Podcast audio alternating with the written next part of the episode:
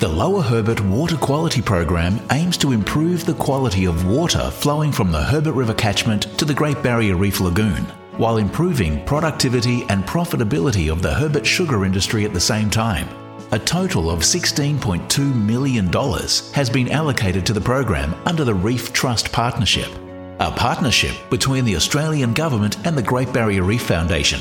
Approximately $13.5 million is currently allocated to six on ground projects, which are being delivered by various delivery partners in the Herbert River catchment. In this Meet the Growers podcast series, you'll hear from growers in the Herbert region, their involvement in the Lower Herbert Water Quality Program, and how they manage practice changes on their farm for a more sustainable and profitable future. Hi, I'm Sam Torrisi, 58 years of age and married to wife Kerry with three grown up children. I'm a second generation cane grower. My parents were Sicilian immigrants that came to the cane fields in the Herbert in the 1930s, working in the cane before going on to purchase their own farm. After their passing, myself and my brother went on to purchase from my other two brothers their share of the farming business, which was some 35 years ago now. And then we went on to purchasing other cane farming properties around the district. I now farm in various parts of the Herbert, including Upper Stone, Fairford, Forest Home, and the Sunnybank sub-districts. These properties vary from very dry to very wet parts of the Herbert, which provide different challenges.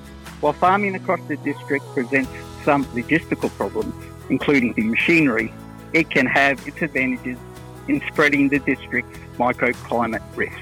In 2009, I decided to put my hand up to be a director on the board of Cane Growers Herbert River. I was wanting to face the challenges of the industry and striving to represent all our members throughout the district to produce positive outcomes. Sam, what would you say is the most rewarding thing of being a cane grower or in the industry itself? Uh, one of the most rewarding parts for myself, being a cane grower, is being able to establish a cane crop. You know, from planting the cane into the ground, nurturing it up to harvest, and hopefully producing the most productive crop possible and embracing new technology along the way. And what would you say are the challenges you faced or are currently facing? Oh, there is lots of challenges in our industry. But I see some of the challenges facing the industry vary from pests and diseases like rats and pigs, diseases like smut and yellow canopy, and also mill reliability performance, being able to harvest our crop in a viable season length. Other challenges are uh, productive cane varieties. We need robust cane varieties with good disease ratings and ratoonability. Environmental issues are also a challenge, and a social license to operate. And maybe one of the most important challenges we are facing recently is a lack of experienced labour in the harvesting and milling sector. Sam, what made you become involved in the Lower Herbert Water Quality Program and how did you come about to hear about it? I found that the Lower Herbert Water Quality Project was a good opportunity to implement some good on farm practices changes to improve productivity. And with the major grants project, which I'm currently purchasing a legume, direct legume planter to plant legumes straight into my trash blanket fallow blocks. I can see that if I do not disturb the soil during the wet season, that this can reduce sediment runoff, increase microbiology in the soil and earthworm activity, and add naturally fixed nitrogen through a legume crop, which will be beneficial. So, the Major Grants project is obviously the project you've been involved in. Can you kind of talk us through the process of that and who you were dealing with? Well, currently with the Land Hub project administered by the Little Family locally.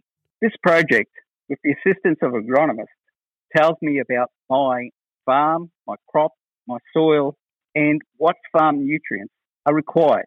It gives me an optimized farm nutrient management plan built on six easy steps and Smart Cane BMP with digital records that can be easily accessed with the aim of reducing DIN runoff.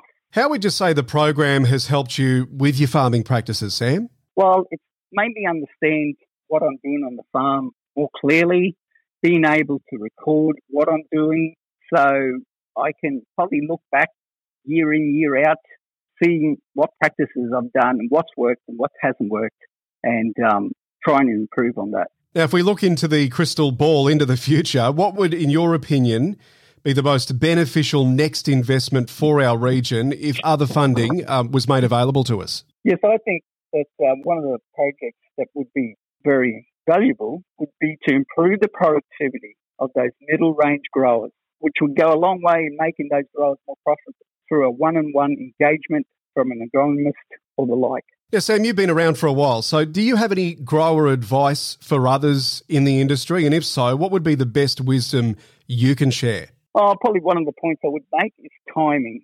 Timing is very important with farming practices. Being able to do the things that need to be done when they need to be done will go a long way in improving productivity. Listen to more podcasts like this one at herbertrivercanegrowers.com.au and learn about other topics of interest to Herbert growers.